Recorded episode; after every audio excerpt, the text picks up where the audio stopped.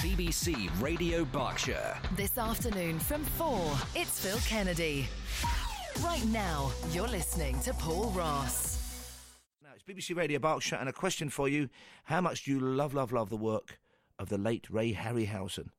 Of course, you know the name. He's the man who gave us the dinosaurs in one million years BC. He gave us the Jason and the Argonauts movie. He gave us Clash of the Titans and a whole lot more. Without him, Disney would not be toasting the success that the new Star Wars film has given them. He was a pioneer of cinema and special effects. And the news has now been released today of a series of events planned to mark the centenary of his birth in 2020. So the countdown begins this year. The centenary is five years ago. Joining me now is John Walsh, a trustee, of course, of the Ray Harryhausen Foundation, to whom we spoke when there was a campaign to put Ray Harryhausen, an American citizen, on the back of one of our banknotes. That's how much we know and love the man's work. Good afternoon, John. Good afternoon, Paul. So the Ray and Diana Harryhausen Foundation is launching this countdown. How are you starting off? Because I understand you've got some previously unheard interviews you did with the great man. Yes, that's right. Um, we sat down and recorded some what are called director's commentaries with Ray because, unbelievably, most of his films never had any commentaries recorded for them, bar one or two. So, those, along with a film school film I made back in um, the late 80s, um, are audios that haven't really been heard. So, over 20 plus hours of unheard audio from uh, from Ray Harryhausen.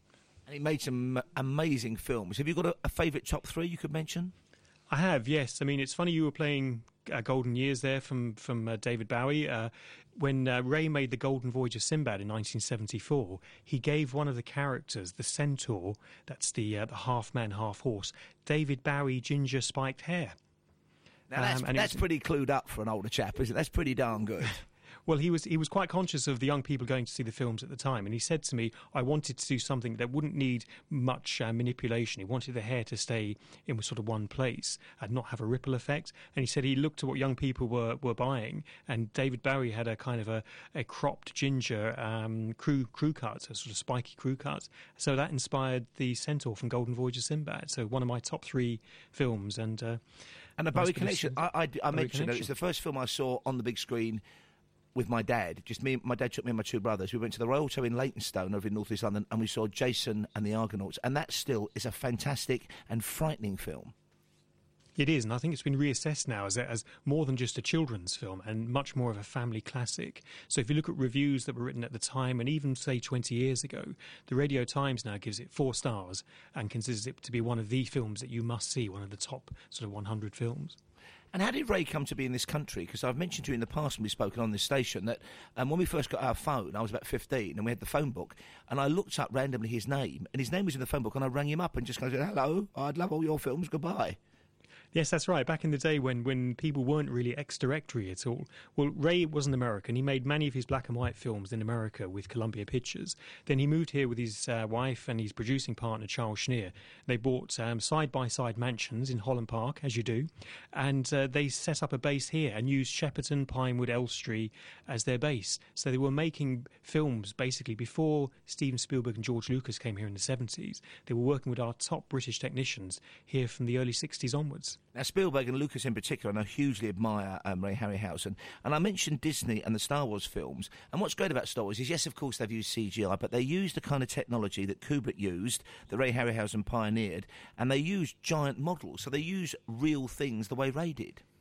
Yes, I mean, you know, in, in a sense, they were forced to do that because everything took place in what's called the photochemical environment. So, if it could be achieved in front of a piece of film or by sort of blending two pieces of film together, then these were the only options. And so, of course, it gives it a sense of weight. And when you talk of Jason and the Argonauts, and we think of Talos, the giant um, copper man that, that, chases Jason on the beach, um, you have a real sense of scale there. Even though, of course, it was a much smaller model, because it exists in the real world, it has a real physicality to it. And I think that's why J.J. Abrams has returned to some of that, to step away from the, the over CGI, the overdose of CG that's happened in, in recent films, and to great success.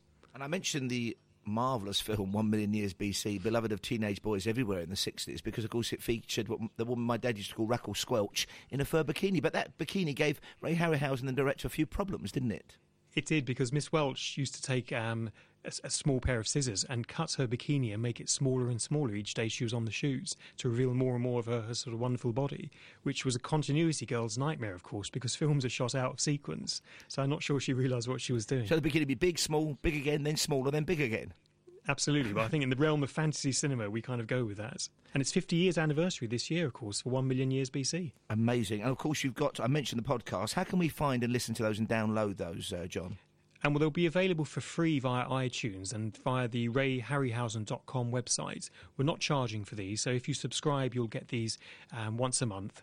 And uh, as I say, we're releasing clips, exclusive information, things that Ray hasn't really discussed in public before, his influences for certain creatures, his inspiration. So it, for the fans, they'll know some of the information, but uh, for the casual observer, I think there's going to be some some real sort of juicy tidbits there. And you're also launching, I understand, a nationwide design competition to create a new logo for the Harryhausen uh, centenary. That's right. We're, we're, creating a hashtag. Everything has a hashtag these days, so it's hashtag Harryhausen100. And we're launching a new design, as you said, to find a logo for the new hashtag Harryhausen100. And that will be staying with us until 2020. So we've got planned, obviously, the podcasts, screenings. Um, we have um, different exhibitions and Q&As uh, sort of built around that. We want to give it a, a sort of a, its own stamp, if you will. And we had the uh, the good fortune last year to be shortlisted by the Bank of England as a possible back of the new twenty pound note. And now I think we want to put something in in stone ourselves and create a brand new logo.